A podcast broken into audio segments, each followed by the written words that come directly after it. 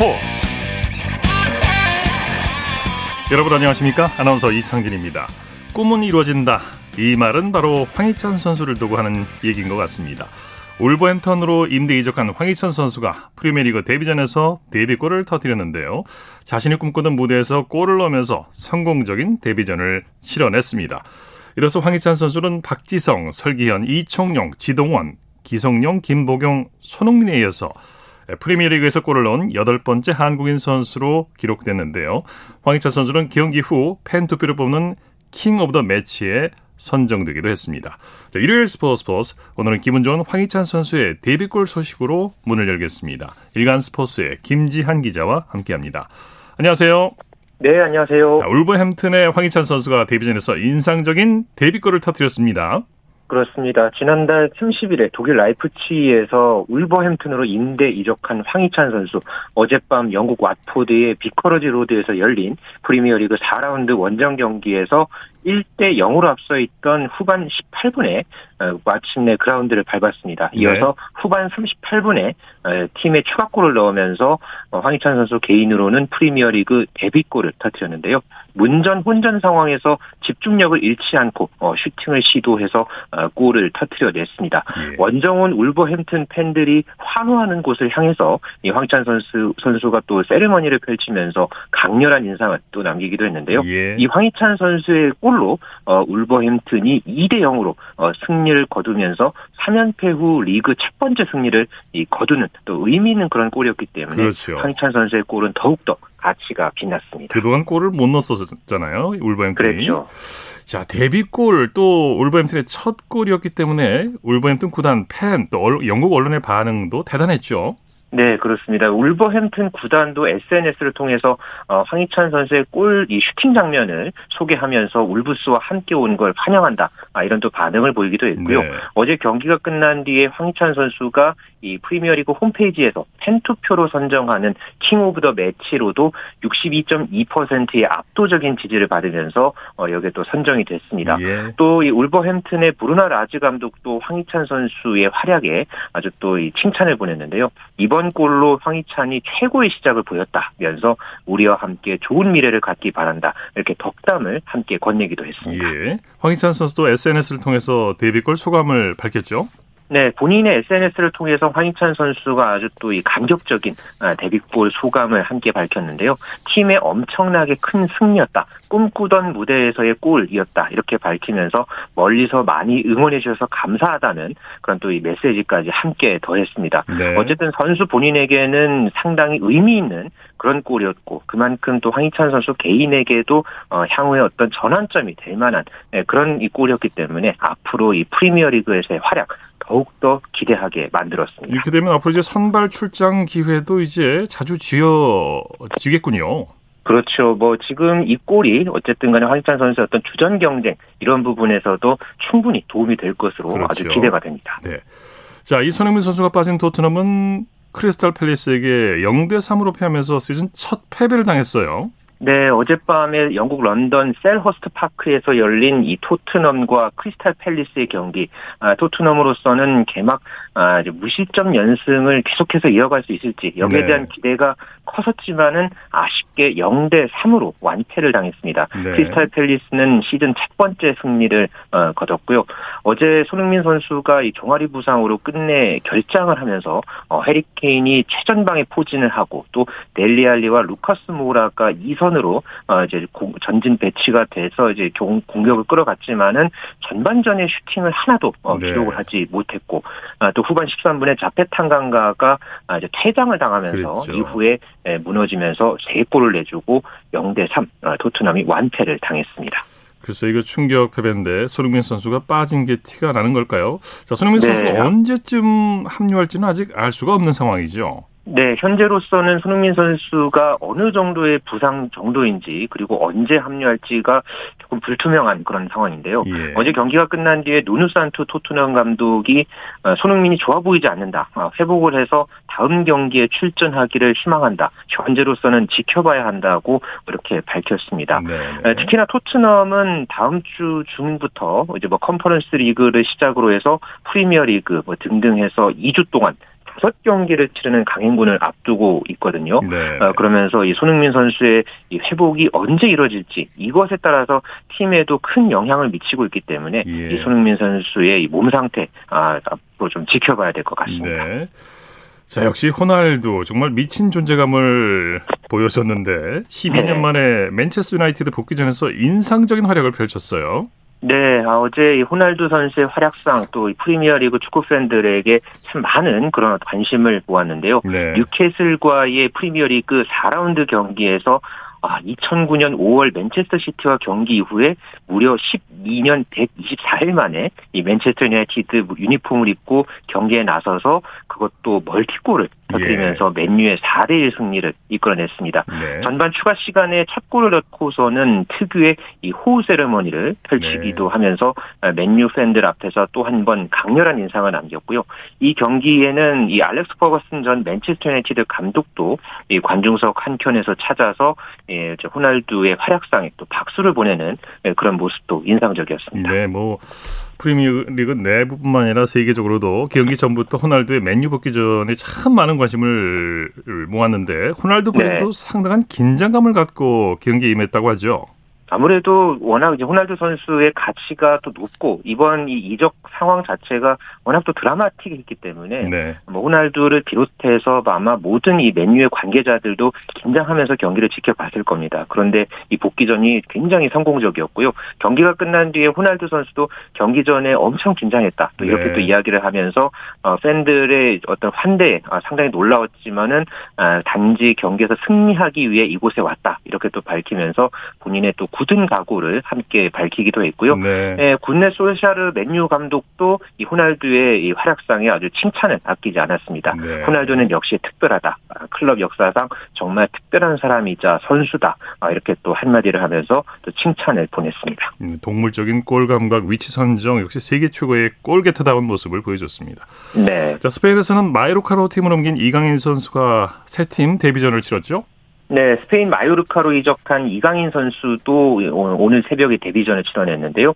어, 팀이 이제 밀리고 있던 0대 1로 밀리고 있던 후반 27분에 어, 오른쪽 윙어 어, 조르디 음블라와 교체가 돼서 네. 어, 새 팀 이 데뷔전에 치러냈습니다. 네. 아쉽게 이제 공격 포인트가 없었고 팀도 어 0대 2로 패배를 겪었지만요. 그래도 경기가 끝난 뒤에 루이스 가르시아 이 마르, 마요르카 감독이 어, 이강인에 대해서 미래의 팀에게 많은 것을 가져다 줄 수 있는 선수다. 아, 이렇게 또 밝히면서 향후 네. 활약상에 대한 기대감을 함께 드러냈습니다. 네.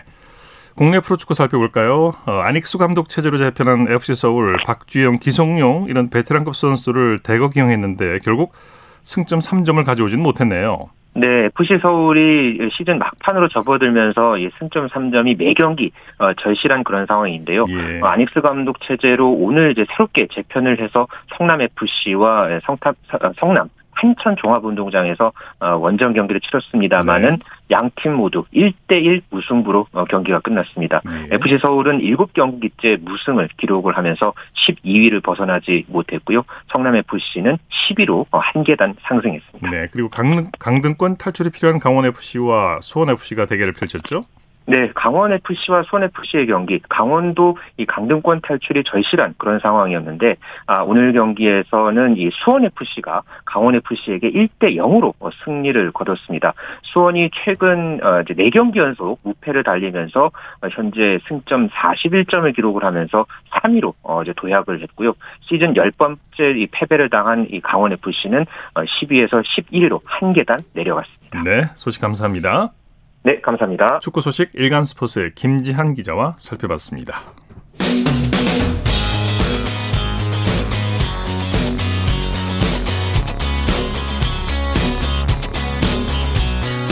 따뜻한 비판이 있습니다. 냉철한 분석이 있습니다. 스포츠 스포츠 일요일 스포츠 스포츠 생방송으로 함께하고 계십니다. 9시 30분 지나고 있습니다. 이어서 스포츠 속에 숨어있는 과학 이야기를 살펴보는 기영노의 스포츠와 과학 시간입니다. 스포츠 면허가 기영노 씨와 함께합니다. 어서 오십시오. 네, 안녕하세요. 자, 오늘은 어떤 얘기를 해볼까요? 아, 요즘 메이저리그뿐만 아니라 일본이나 우리나라 프로야구에 새로운 트렌드로 떠오르고 있는 피치 터널에 대해서 알아보겠습니다. 네, 피치 터널.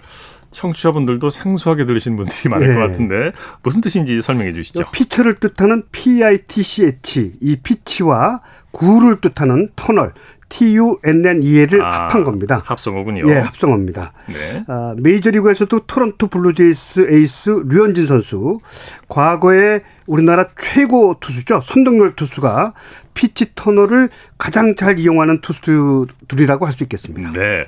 자, 류현진 선수가 피치 터널 효과를 가장 많이 보고 있다고요? 예, 류현진의 평균 패스트볼은 90마일이 채 안 되죠. 144km가 안 됩니다. 네. 그러니까 메이저리그 평균 패스트볼이 150km 정도니까 네. 배팅볼 정도밖에 안 돼요. 예. 어, 그런데 에, movement 공끝이 좋은 것도 아니에요. 네. 어, 류현진의 movement는 1분당 회전수를 말하는 건데 1930밖에 안 됩니다. 아, 메이저리그 평균이 2,400이니까 movement도 안 좋은 거예요. 예. 메이저리그에서 패스트볼 구위가 최하위권인데도 불구하고 올해도 벌써 13승 올리고 있죠. 예. 그런데 그렇게 불가사의하게 좋은 성적을 올리고 있는 건 바로 피치 터널에 있습니다. 예, 이 피치 터널이 뭔지 구체적으로 좀 설명해 주시죠. 타자 입장에서 생각해 보겠습니다. 타자 입장에서 투수가 던진 공에 구질을 안다면 정말 때리기 쉬워요. 그렇겠죠. 160km짜리 패스트볼이라도 사실 때리기 그렇게 어렵진 않습니다. 네. 근데 어떤 타자들은 투수가 공을 놓는 순간, 즉 release point 지점에서 공의 실밥이나 투수의 손목 꺾임을 보고 구질을 파악하고 있다고 얘기를 합니다만은 이거 사실 어려운 거고요. 네. 실제로는 투수가 공을 놓는 순간, 즉 release point 지점부터 짧으면 8m, 길면 10m 지점까지는 예. 타자가 공의 구질을 전혀 파악하지 못하는데 요 지점이 피치 터널 지점입니다. 자, 그러니까 예. 이제 피치 터널 지점은 투수가 공을 던지는 순간부터 타자가 그 공의 구질을 파악할 때까지를 말하는 거군요. 네, 그렇습니다. 그런데 이 피치 터널이 길수록 투수한테 유리하고 타자한테 불리하잖아요. 예, 그죠? 예, 그렇겠죠. 그러니까 투수와 타자까지 거리가 18.43m지만 투수의 stride 즉 extension이라고 해요. 네. 발을 내딛는 거.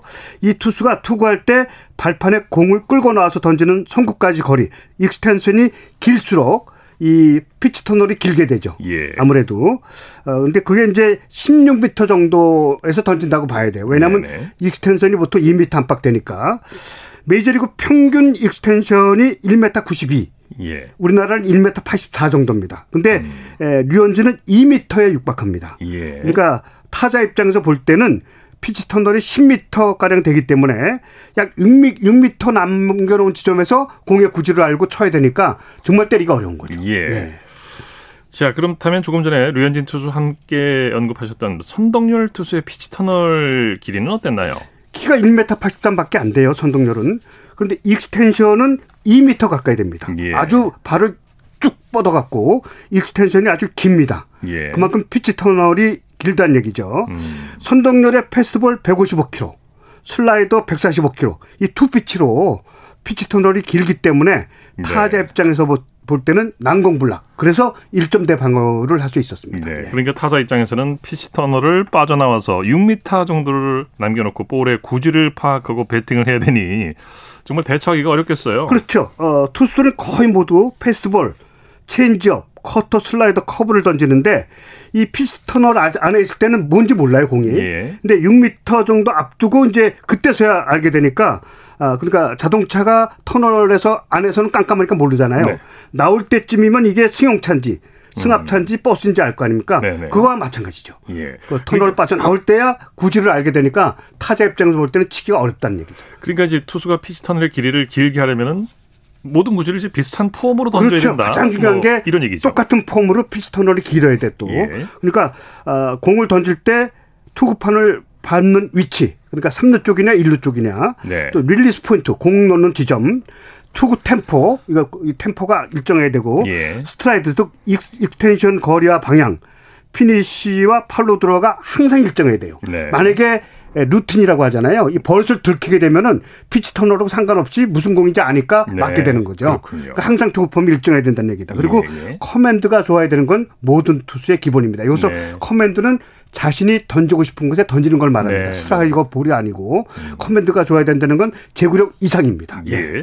여기서 한 가지 좀 의문이 드는 게 pitch tunnel이 짧으면은 어떻습니까? 좋은 투수가 될 수 없는 건가요? 길면은 이제 유리하다는 네. 걸 네. 말씀드렸잖아요. 짧다고 해서 절대 불리하지는 않습니다. 그 음. 대표적인 선수가 LG 트윈스 마무리 투수 고우석인데 네. 이 1m 70 정도밖에 안 돼요. extension이. 음, 그러니까 네. 발을 짧게 앞으로 나온다는 얘기죠.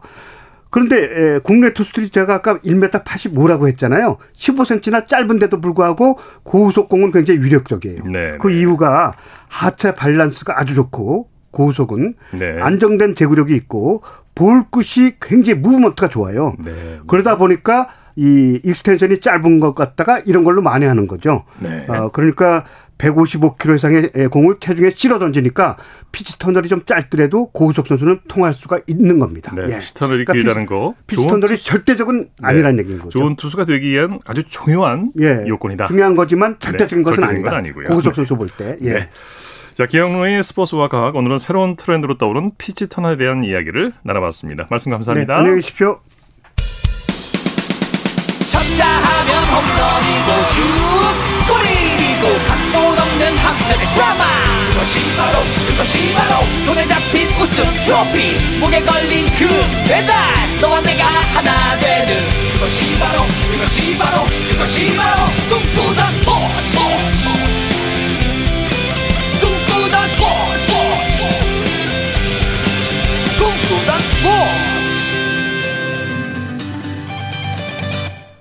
일요일 스포츠 스포츠 생방송으로 함께하고 계십니다. 9시 37분 지나고 있습니다.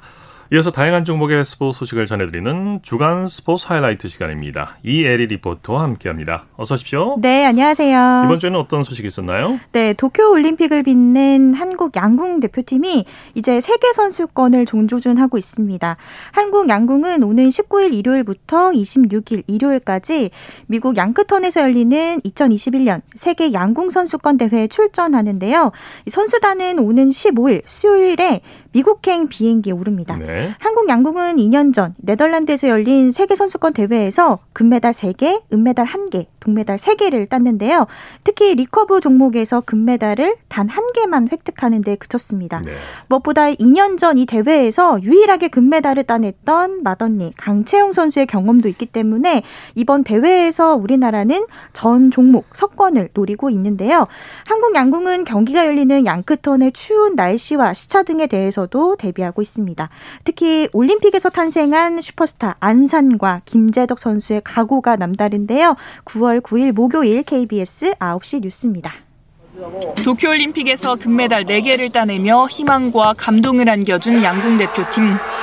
꿀맛 같았던 잠깐의 휴식을 뒤로하고 다시 훈련에 돌입했습니다. 이른 아침 훈련장에는 김재덕의 웃음소리가 울려 퍼집니다. 삶이 바뀌었다 해야 되나? 그 정도인데 아직 일단은 선수권도 끝나지 않은 상황이어서 즐길 거면 이제 선수권 끝나고 전국체전 끝나고 이제 뭐 대표단발전 끝나고 겨울에 일주 정도 즐겨도 될 거라 생각하고 삼관왕 안사는 개인전보다 먼저 단체전 우승을 목표로 잡았습니다. 감사하다는 말을 먼저 하고 싶고요. 삼관왕은 원래 이제 올림픽 전에도 생각을 안 하고 있었고요. 지금도 그냥 언니들과 함께 단체전 우승이라는 목표 만 가지고 아무래도 좀 관심도 많아지고 전 대회 때 좋은 성적을 세웠다 보니까 부담이 조금 될 것 같은데 저희 스스로 부담 갖지 말자라는 생각을 대한민국 양궁 화이팅!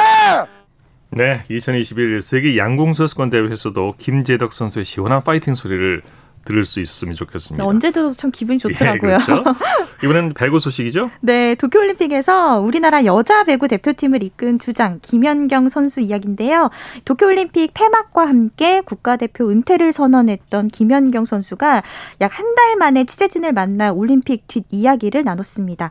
이젠 태극마크를 달고 국가대표로 코트에서는 볼 수 없지만 네. 언젠간 감독으로 이 대표팀과 인연을 계속하고 싶다는 이런 계획도 털어놨는데요.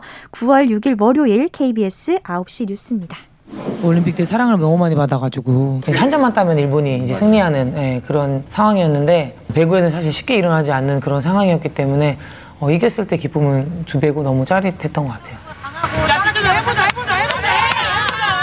그 말이 이렇게 이슈가 될지도 사실 몰랐는데 또 그 마이크가 잘 되는 마이크인가 봐요. 국가대표 마지막을 선언하고 한 달이 지났습니다. 그냥 열심히 달려왔던 것 같아요.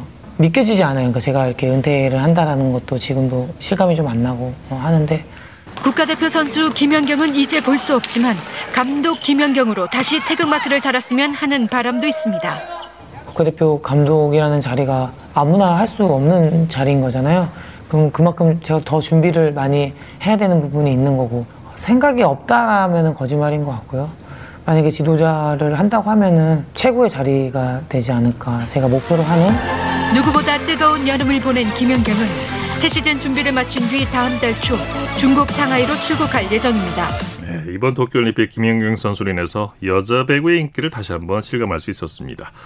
자, 이번에는 탁구 소식인데요. 이번 네. 주에 2021 춘계 회장기 실업 탁구 대회가 열렸죠? 네, 그렇습니다. 이 2021년 춘계 회장기 실업 탁구 대회가 9월 6일 월요일부터 11일 토요일까지 강원도 인제군 다목적 경기장에서 열렸습니다. 이 대회는 기업부와 시군청부로 나눠서 진행이 됐는데요. 네. 경기 결과 이 남자부에서는 장우진 선수가 이 대회에서 개인 단식 그리고 황민아 선수와 짝을 이뤄서 나선 복식에서도 제압을 했고요. 단체 단체전 결승도 우승하면서 3관왕에 올랐습니다. 그리고 여자부에서는 전지희 선수가 개인 단식과 단체전을 우승하면서 2관왕을 차지했는데요.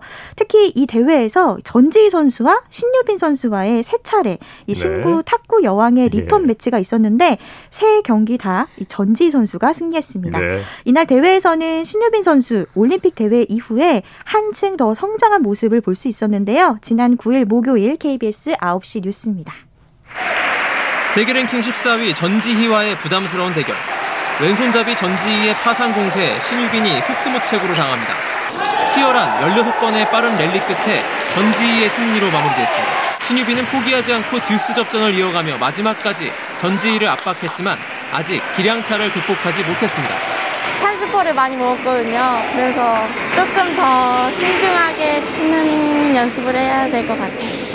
국내 1인자 전지희는 어느새 턱밑까지 쫓아온 17살 신유빈의 성장을 반겼습니다.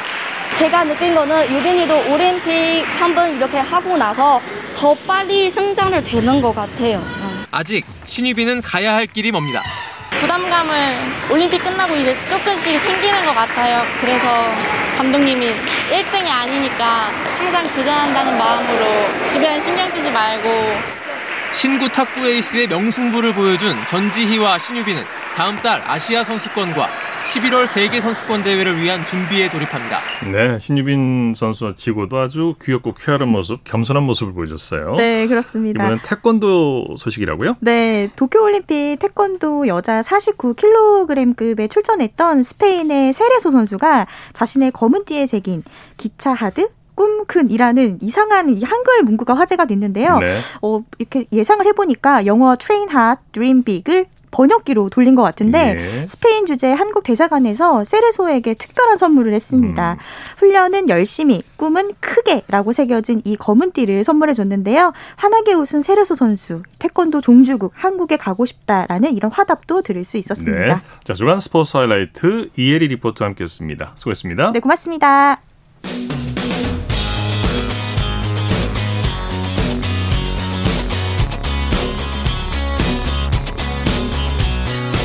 따뜻한 비판이 있습니다.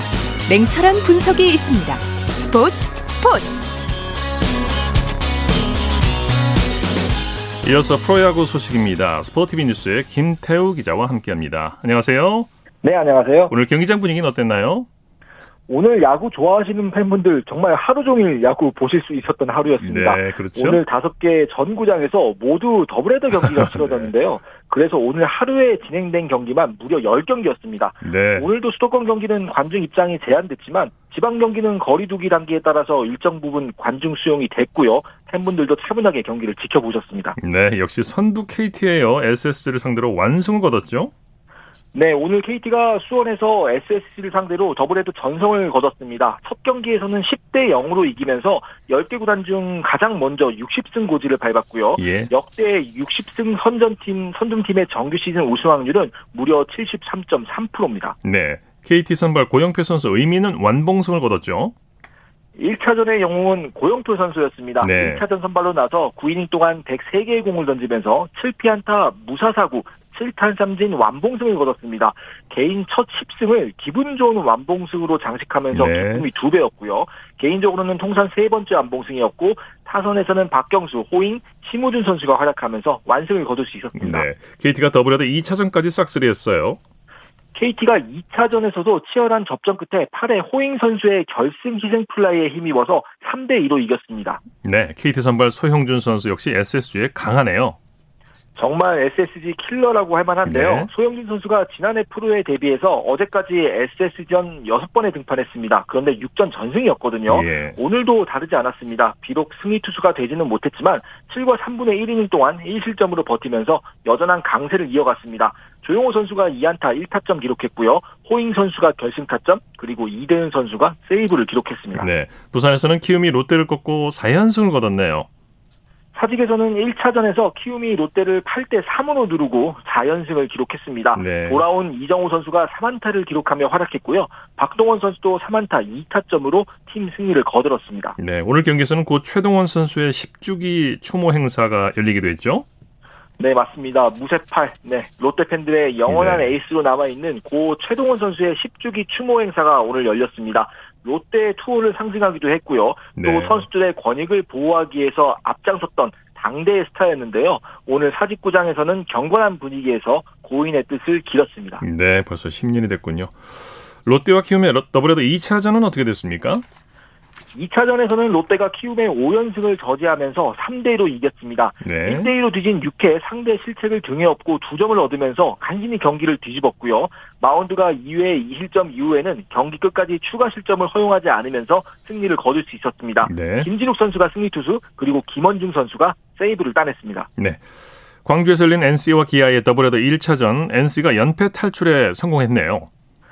광주에서 열린 더블헤더 1차전에서는 NC가 투타 에이스들의 맹활약에 힘입어 8대2로 이겼습니다. 네. 마운드에서는 에이스 루친스키 선수가 7이닝 2실점 호투로 든든하게 팀을 이끌었고요. 시즌 12번째 승리를 거뒀습니다. 네. 타선에서는 강진성 선수가 결승타를 기록했고요.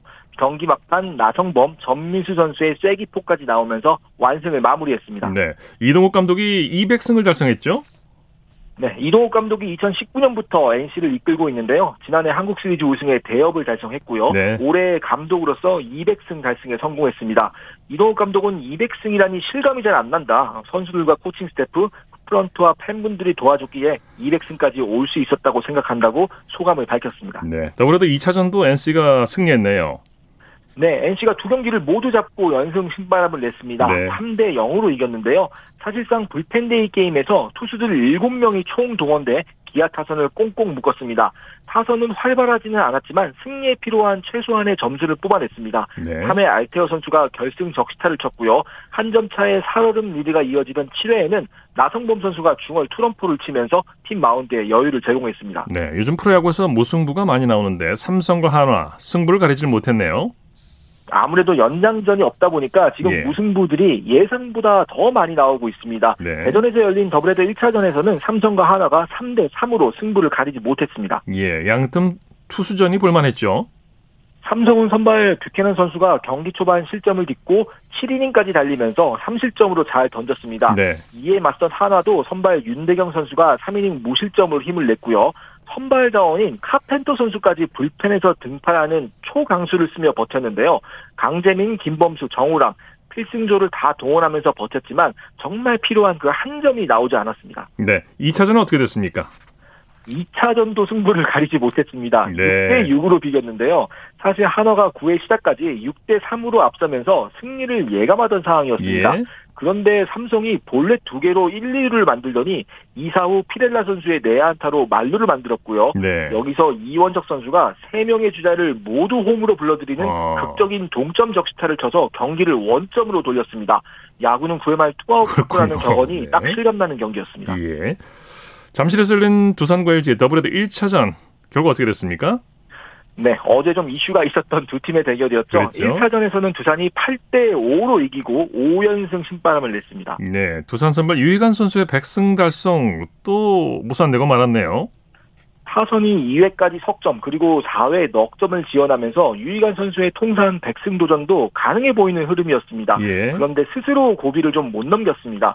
7대 1로 앞선 5회 연속 안타를 허용하더니 채은성 선수에게 석점 홈런을 맞았고요. 네. 이어 또 LG 타선의 집중타를 허용하면서 결국 승리 조건까지 아웃카운트에 하나를 남겨두고 강판됐습니다. 예. 4와 3분의 2이닝 동안 10개의 안타를 맞으면서 5실점하고 고전했는데요. 정말 선수로서는 아쉬운 하루였습니다. 그렇죠. 주장 김현수 선수 의미 있는 기록을 달성했어요. 1차전에서 안타를 때리면서 개인 통산 1900안타를 달성을 했습니다. 메이저리그에서 2년간 뛰어서 이 2년간 기록 공백이 있다는 것을 생각하면 그 가치가 더 빛나는 기록이었는데요. 네. 더불어 12년 연속 100안타도 달성했습니다. 네. 자, 두산과 LG 더블헤더 2차전은 어떻게 됐습니까?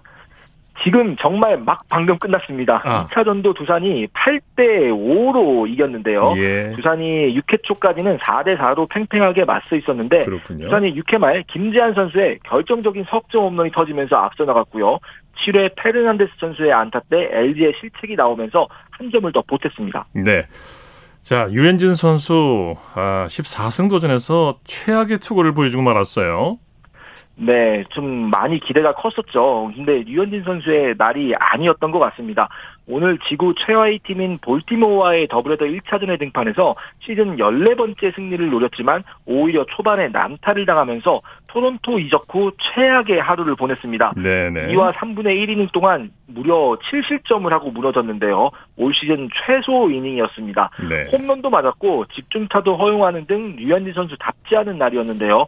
전체적인 구위도 지난 양키스전 호투와는 좀 차이가 났습니다. 네. 류현진 선수도 경기 후에 좀 많은 부분들을 자책하는 모습들이 있었고요. 네. 하지만 토론토가 7회 대역전극에 성공하면서 류현진 선수의 패전 요건이 지워진 건 그래도 다행이었습니다. 네, 소식 감사합니다. 네, 고맙습니다. 프로야구 소식 스포티비 뉴스의 김태우 기자와 함께했고요. 이어서 골프 소식 알아보겠습니다. 스포츠조선의 김진회 기자와 함께합니다. 안녕하세요. 네, 안녕하세요. KLPGA 투어 메이저 대회에서 장하나 선수가 와이어 투 와이어 우승을 차지했어요. 네, 장하나 선수는 12일 경기도 이천에 위치한 블랙스톤 이천 어, 골프 클럽에서 열린 올 시즌 네 번째 메이저 대회인 KB 금융 스타 챔피언십 최종 4라운드에서 버디 3개와 보기 2개로 1언더파 71타를 쳤습니다. 네. 어, 최종 합계 10언더파 278타를 기록한 장하나 선수는 2위 박현경 선수를 어, 7타 차로 여유 있게 따돌리고 네. 6월 롯데 오픈에 이어 시즌 두 번째 우승컵을 품에 안았습니다. 네, 네. 어, 사흘 내내 1위를 놓치지 않는 어, 와이어 투 와이어 우승이었습니다. 네. 어, 2012년 이 대회에서 KLPGA 정규 투어 첫 승을 따낸 장하나 선수는 9년 만에 패권을 탈환하며 어, 통산 15, 5승째도 KB금융 스타 챔피언십에서 거두는 좋은 인연을 만들었습니다. 네, 메이저 대회 와이어 투 와이어 우승도 어렵지만 2위와 7타차 정말 대단한 장하나 선수인데 경기 내용 자세히 들여다보죠. 네, 3라운드까지 2위에 5타를 앞선 단독 1위였던 장하나 선수는 이날 이렇다 할 위기 없이 2위와 계속 5타 이상 격차를 유지하며 비교적 편안한 우승을 따냈습니다. 어, 첫 홀을 보기로 시작했지만 7번, 11번 홀 버디로 언더파 점수를 내며 2위와 격차를 벌렸습니다. 어, 이날 최종 라운드는 핀 위치가 어렵게 세팅돼 언더파 스코어를 낸 선수가 6명에 불과할 정도여서 장하나 선수의 1언더파는 2위와 격차를 유지하기에 충분한 점수였습니다. 네네. 이번 대회에서는 김효주 선수가 자신의 공에 맞을 뻔한 박현경 선수에게 사과하기 위해서 전력 질주했다고요? 네, 1라운드 때 있었던 일인데요. 어, 18번 홀에서 김효주 선수가 한 티샷이 러프에서 세 번째 샷을 하기 위해 대기하던 박형겸 선수가 서 있던 쪽으로 떨어졌습니다. 예. 아, 박형겸 선수는 공이 튄 소리를 듣고 몸을 움찔했는데요. 네네. 이 상황을 인지한 김효주 선수는 박형겸 선수를 향해 달리기 시작했습니다. 예. 그리고 박형경 선수와 캐디를 맡은 박형경 선수의 아버지 앞조 선수들에게 거듭 허리를 숙이며 사과했습니다. 네, 네. 어, 박현경 선수는 공이 맞지 않아 다행이다. 사실 그 상황에 대해 별 생각이 없었는데 효주 언니가 너무 많이 뛰어오셨다. 나는 정말 네. 괜찮다고 말했습니다. 네, 골프는 매너스 플러스죠. 이런 모범을 보여주는 김희재 선수 어, 박수를 보내주고 싶고요. 박인비 선수가 어, 자신의 스폰서 대회에 출전했는데 가벼운 골프백으로 바꿨다고요? 네, 박인비 선수가 캐디로 나선 남편을 걱정해 무거운 캐디백 대신 가벼운 제품으로 교체했는데요. 어, 박인비 선수가 사용해온 캐디백은 부피가 크고 무게가 6, 7, 6에서 7kg 정도 나가는 어, 투어용 가방이었습니다. 네. 어, 시중 제품보다 더 무거웠는데 클럽이 담기면 총 무게는 24kg에 달합니다. 이 캐디백을 메고 박인비의 남편인 남기엽 씨는 지난해 8월 제주 삼다수 마스터스부터 국내 대회 때마다 캐디로 나서고 있습니다. 예. 아, 한편 박인비 선수는 이번 대회 최종 15보파로 어, 2014년 US 여자 오픈 이후 7년 만에 두 자릿수 오버파 성적으로 이번 대회를 마쳤습니다. 네. 자, 박민지 선수는 이번 대회 우승에 실패했지만 한 시즌 최다 상금을 뛰어넘는 새로운 기록을 세웠다고요. 네, 박민지 선수는 시즌 7승 4냥을 다음 기회로 미뤘지만 상금 5,400만 원을 추가해 시즌 총 상금을 13억 3,330만 어, 7,500원으로 늘려 2016년 박성현 선수가 세운 KLPGA 투어 한 시즌 최다 상금 기록을 7년 만에 6,833원 늘렸습니다. 네. 어, K, KLPGA 투어에서 단일 시즌 상금 13억 원 이상을 돌파한 선수는 박성영과 박민지 선수 두 명뿐입니다. 네. 자, KPGA 메이저 대회죠. 신한동해 오픈에서는 서효섭 선수가 시즌 첫 다승자가 됐어요. 네, 서요섭 선수는 인천 베어즈 베스트 청라 골프클럽에서 열린 신한 동해 오픈 최종 4라운드에서 2언더파 70타를 쳤습니다. 네. 어, 최종 합계 15언더파 268타를 적어낸 서요섭 선수는 단독 2위 조민규 선수를 한타 차로 따돌리고 정상에 올랐습니다. 네. 어, 지난달 15일 KPGA 선수권 대회에서 올 시즌 첫 정상에 올랐던 서요섭 선수는 이번 우승으로 올 시즌 코리안 투어 첫 다승자로 이름을 올리게 됐습니다. 네. 어, 통산 3승을 달성한 서효섭 선수는 우승 상금으로 2억 6,124만 원을 받았습니다. 네, 소식 감사합니다. 네, 감사합니다. 골프 소식 스포츠 조선의 김진회 기자와 정리했습니다. 스포츠 단신 전해드립니다. 19살의 라두카누가 US 여자 오픈 테니스 정상에 올랐습니다. 라두카누는 미국 뉴욕에서 열린 여자 단식 결승에서 1시간 51분 만에 2002년생 동갑내기 페르난데스를 2대 0으로 제압했습니다. 이로써 라두카누는 1999년 세레나 윌리엄스 이후 가장 어린 나이에 US 오픈에서 우승하는 기록을 세웠습니다.